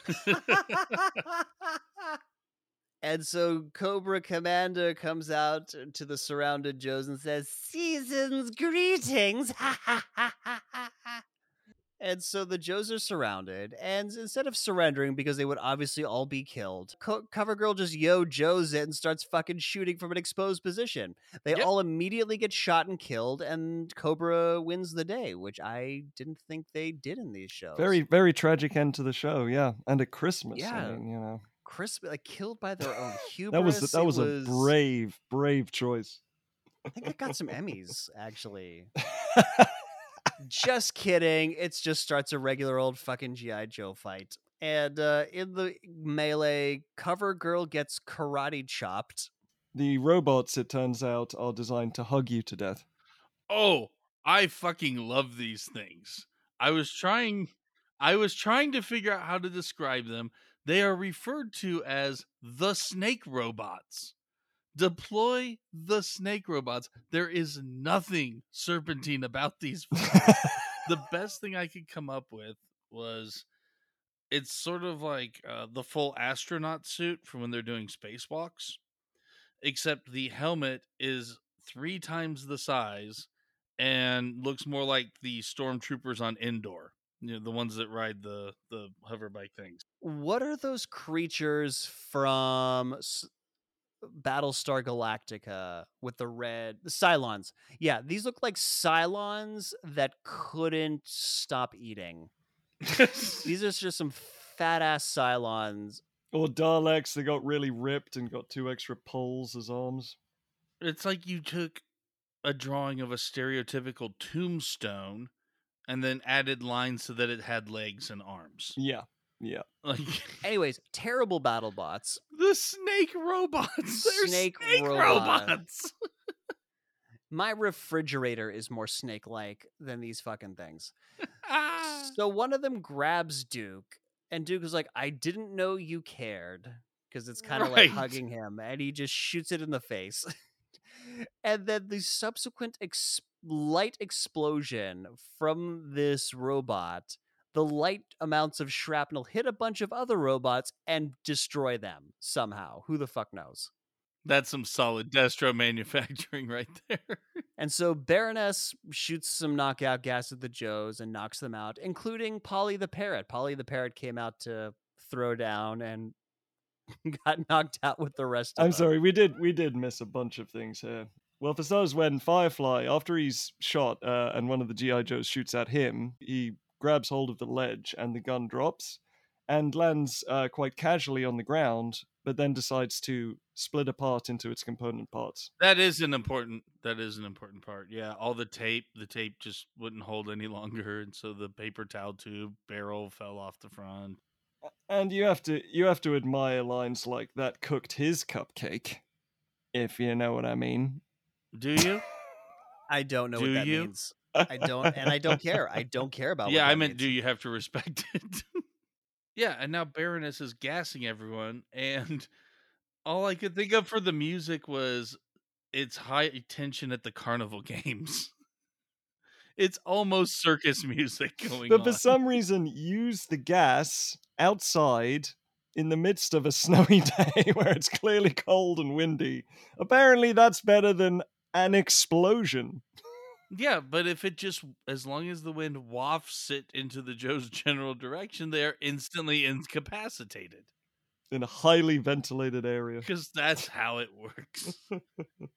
It's green. And that great suggestion that gets shouted out, don't breathe, has to be the most useless suggestion anyone has ever shouted. Slow your heart rate. Stop digesting, everyone. I have already, I just skipped over all of this because I stopped giving a shit at this point. So anyways, for the fourth time now, the Joes are now captured. We are moving the fuck on. Did you notice how the eye patch dude sounded like he was on helium? Yes, he sounds like Cobra Commander on helium trying to do an Australian accent. I love how Nick keeps trying to move on and Julian just, oh, did you notice this? Did you no, notice I didn't, that? Jules. The answer is so no, and stop noticing so things. I need this to be over. I need this in my soul of souls to be over so I can cleanse myself in the healing waters of scotch. I need to move on. So the Cobras are blabbing about their plan to attack Keystone City with the Joe's equipment. And Cover Girl's like, oh yeah, because the government will think we did it. And then they show them a video with Duke telling the city that they're now under martial law and how they're not patriotic anymore and blah, blah, blah, blah. But psych, it's not actually Duke. It's Zentar pretending to be Duke. But they think that it's going to be the real Duke, and that'll confirm that the Joes did it. This is the plan. This is the plan, people. I still don't get how the plan doesn't actually work. Because what we see at the end is Joe's equipment attacking a city, and Cobra comes and stops them. We, the audience, know what's going on, but no one else does. It's very true. I didn't consider that because fuck him. Anyway, so now the Joes are in a meat locker. And this gets to where what you were talking about. So it's a meat locker. Their wrists are all tied and they're all hooked onto these, meat hooks. And Shipwreck says, me and that side of beef could have a meaningful relationship. There's a hanging side of beef right next to him, and holy shit, what the fuck did I just watch? Yeah, the Cobras have locked them into have locked him into the freezer, and I forget, God, I didn't actually write it down, but I wrote pun game that tells them to chill, or they're keeping him on ice or something like that. Yeah. And the reaction is, I just decided I hate puns, which is our listeners' reaction after our Small Soldiers episode. Yeah, I was so surprised that Nick didn't pick up on that with his love of puns. Because it involved a character whose name I didn't fucking want to learn about, so I'm just like, that line doesn't exist in my fucking world. Okay, but anyway, getting back to the most amazing thing I've ever fucking seen on this show. So Shipwreck proceeds to fuck the side of beef. Again, the line is literally, me and that side of beef could have a meaningful relationship. Cover Girl gives him some shit, and he replies, "Come on, Cover Girl, you got no imagination, just watch." Starts to do a bit of a pull-up and swings and wraps his leg around this fucking cow carcass and proceeds to side hump the shit out of it. And then Polly, even fucking Polly, starts going, seasick. Yeah, because Polly's been perched on his shoulder the whole time. I want every listener to just acknowledge that because we watched this show, we got Nick to say Shipwreck proceeds to fuck. I picked this episode. This is why I was randomly watching episodes, and this movie came up as, holy shit, we have to talk about Cobra claws are coming to town.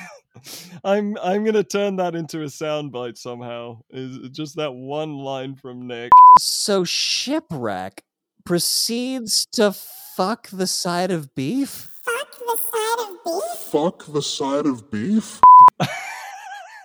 So, whatever. So what he's actually doing is he's getting his legs around the beef to use it as leverage to lift his upper body up off of the meat hook. So he is now free. So the instant he does this, Baroness is coming in with Cobra Commander and a bunch of goons, and Baroness is calling out how bullshit the next scene is going to be. This is where the screenwriters went back and said, oh shit, we forgot something. Forgot to have a plot? They pulled the most awesome villain move ever and be like, oh yeah, by the way, here's a present for you.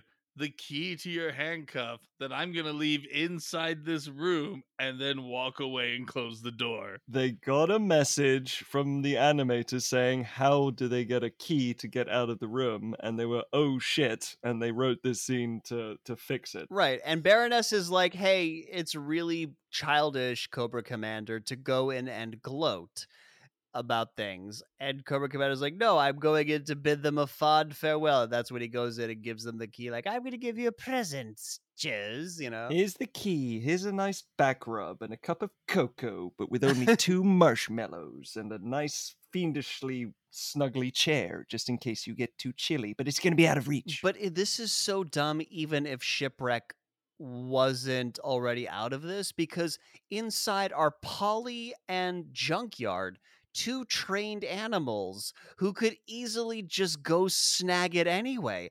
There was no reason story-wise to have Shipwreck fuck this side of beef. Polly could have just grabbed... They did that just to do it. We know that Shipwreck has... tendencies. No, that's not proclivities. The proclivities. No, that's not the impulse control issues. That too. And so, like, while Cobra Commander's waving this key, he is doing his damnedest to not just run over there and take it. He's got this look. He's like, holy fuck. There it is. I can't tell if he's afraid or surprised they're this stupid or just needs to shit. I can't tell what the expression is, but there's this panicked close-up. They're on a running timer for some goddamn reason. And he just has to get that key in the next 3 seconds. Who the fuck knows? But yeah, also just so folks at home know, when the bad guys come in, Shipwreck pretends that he's still tied up. He puts his arms up and makes it look like he's still, trapped. So that's that he doesn't get found out. So cut to Destro fixing the shrink ray, unshrink ray that they were using earlier. This is the Enlargo Reduso gun. It is the best name for anything ever. Oh, I have it written like 12 times in my notes. There's no way I do not know the name of this thing. So the Joes burst in with guns, and they, surround Destro because Destro's been left behind while the Cobras go do their thing. And Destro starts blasting away with the shrink ray. He says, this reducer enlarger, whatever the fuck you call it, can shrink you to subatomic nothingness, while he proceeds to shrink things while leaving them visible. So that subatomic threat isn't really anything because those they are all still very. I think it has to do with the setting, as we will see shortly. So anyways, so Shipwreck is trying to find cover, but everything he takes cover behind, Destro keeps shrinking. And Polly attacks Destro and in the process gets shrunk. At which point I thought, if this episode does what I think it's going to, all will be forgiven. Oh, you mean doing a fantastic voyage with Polly? I was about to say, I'm pretty sure that didn't happen. So what was your idea? It actually does happen. Oh, fuck. Never mind. Okay. All right, then. So Cover Girl yells out, instead of like jump on him or whatever, she yells, smother him, smother him. And they all dogpile Destro. Yeah, it's the end of a football American football play where the player is clearly down, the play is over, and yet five people just have to jump in there for the fucks. And so after this, one of them picks up the shrink ray, which still is on the fritz. You see little like go. Sparks coming out of it, and Tex, the Texan one, thinks that Polly is a fly. Why do you think Polly is a fly? Surely you all saw what happened. It was pretty fucking obvious. Points the shrink ray right because Polly lands on Shipwreck's nose and points the gun directly at him and says, "I'll get it." And this is why America's terrible at gun safety. Love it. Don't point it at a person is just rule one. I'm not. I'm pointing it at the tiny parrot that's on the person. There's a difference. So eventually the rando dude whose name I didn't give a fuck about learning, makes Polly normal sized, and Polly passes out. And again, Shipwreck is a dick to Polly as he leaves, basically saying that like this mission is going to go so much better with Polly being knocked the fuck out. And so after they leave, Polly becomes a giant parrot. Yes, this happens in the show. You don't get this shit anywhere else. The visual of giant parrots that's clearly going to come to the rescue. And this is what I meant by the subatomic particle thing could be correct on the right setting as you continuously over time get smaller and smaller. Because Polly grows at already a monstrous size, but is gonna keep growing. Right, there's time delay gigantism, because he's normal size, they leave, and then he goes, zzz, gets bigger. This is not the last time we have heard from Polly, because no, it isn't. So the Joes now have the Cobra's equipment, because they left their equipment at the G.I. Joe's base, and now they have to go attack the Cobra's and the Joe's equipment. So now we see these two truck drivers, and they're talking about how, like, I guess they'd read the National Enquirer. Aliens would definitely not land in, not Hoboken. Basically, they would believe it if aliens landed in Hoboken, but not Newark. There we go. No way fucking aliens would land in Newark. And my note here is G.I. Joe headquarters in New Jersey? Is that where G.I. Joe headquarters is? Because these guys have Jersey accents. They're talking about Jersey stuff. Fan theory, they are Jersey boys. It's the last place you'd look.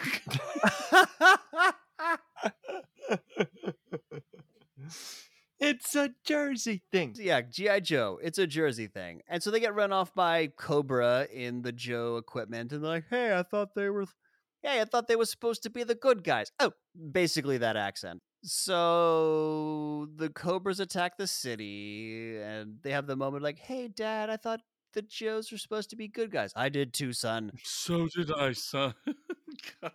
Ugh. All I got is Cobras attack city, Joes attack the Cobras. I don't give a fuck about what actually happened. That's just the note I have. Are we back to Polly? Because now we're back to Polly. All right. This is the important thing. This is what makes Christmas for me. It's not, family. It's not presents. It's a giant parrot singing jingle bells flying to the rescue. As it bursts out of the roof of a building. This solid concrete building. While singing jingle bells. this hollow-boned giant parrot crashes through a concrete slab of a building, flies away singing Jingle Bells to go help his buddies. While terribly fucking up Jingle Bells. I have now seen this. There is no other way I could have seen this. That just happened. Holy shit, that just happened. These are words I have said. These are things I have witnessed. Witness me. So now there's more about Joe's shooting at the Cobras, and Roadblock is on a turret wagon, and he turns it to some of the Cobra guys. It's got two barrels, this turret, but he only shoots one of them. They ran out of turret laser budget.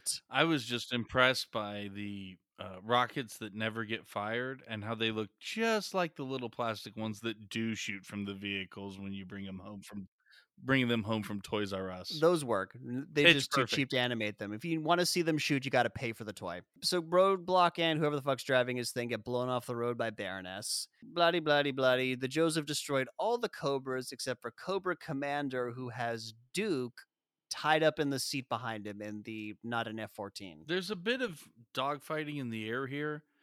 And there is a dogfighting maneuver where you'll pull up and bank a bit and basically flip to come around behind the other jet. But this move is done with a helicopter. Can they fly while inverted, Nick? No, abso-fucking-lutely not. Just had to ask. And you do get the moment where the two aircraft who clearly don't have each other on radio. One of them says, that's impossible. It's Squirmy Ferret or Wild Weasel, whatever his name was. He says, that's impossible.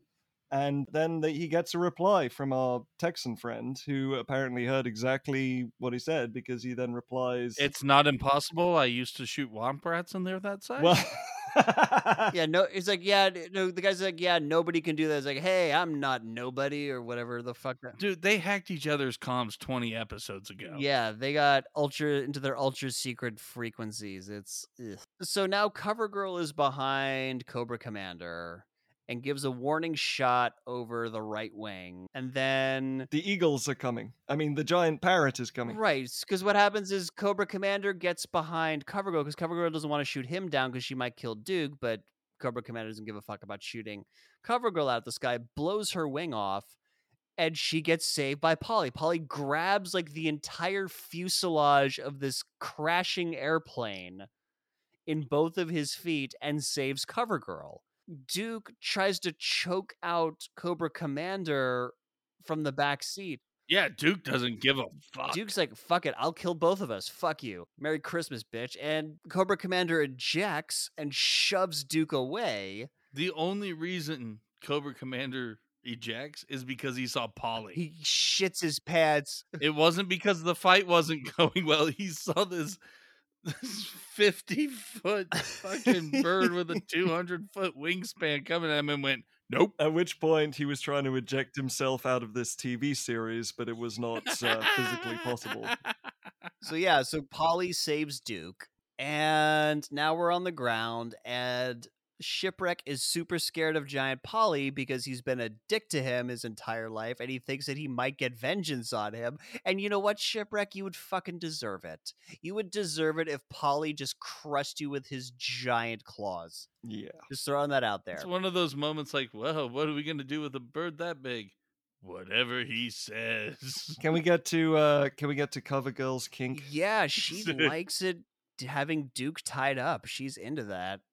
She's got a power fantasy because she's like, yeah, I got this key here for you. Her Christmas gift to him is the key to the handcuffs. She is a dom, my friends, and I like it.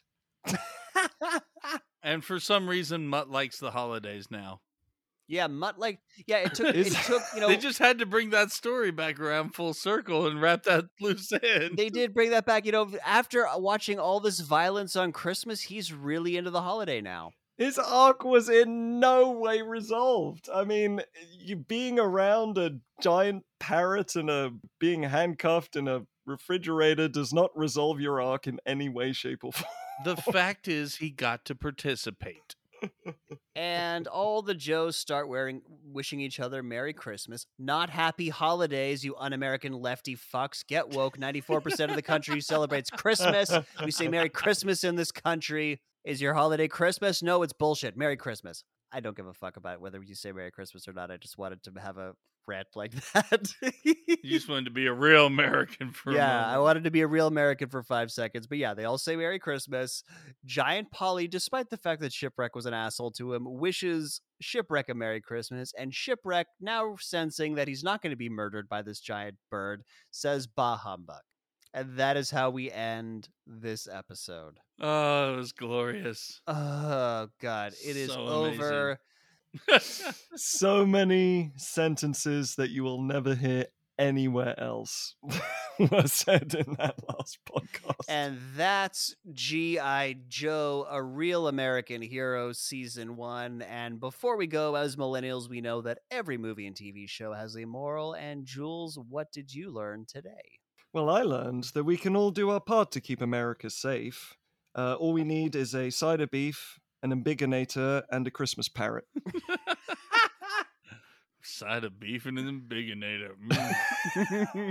I think you can get large fries with an embiggenator. And John, what did you learn? Nothing. Good. Me neither. I watched these, I laughed my ass off, and then I was like, oh shit, Tubi has Father Ted on it. Sweet. Yep. I didn't learn a goddamn thing either, other than I fucking hate G.I. Joe. I hate this show. God damn it. I'm so happy this is over.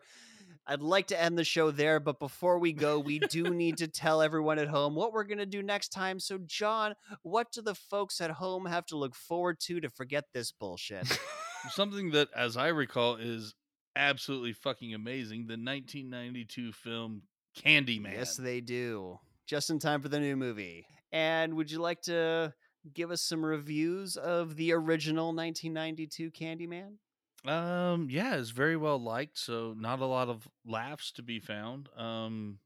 So more of just a tease for next time. We think we'll discover that the Candyman is actually a real-life human being, a killer using the legend as a cover.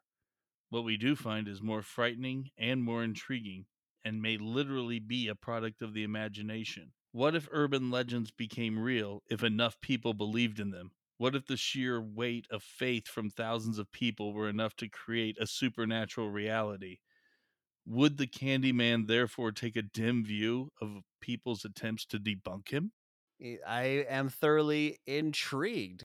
And that's our show. If you liked it, please subscribe. If you loved it, please share it with all your friends. And whether you liked it or loved it, we'd appreciate it if you gave us a 5-star rating on Apple Podcasts to help others find us. Also, be sure to like our Facebook page and follow us on Twitter. Links to those are in the show notes. Thanks for listening, and we'll see you next time for another episode of Millennial Rewind.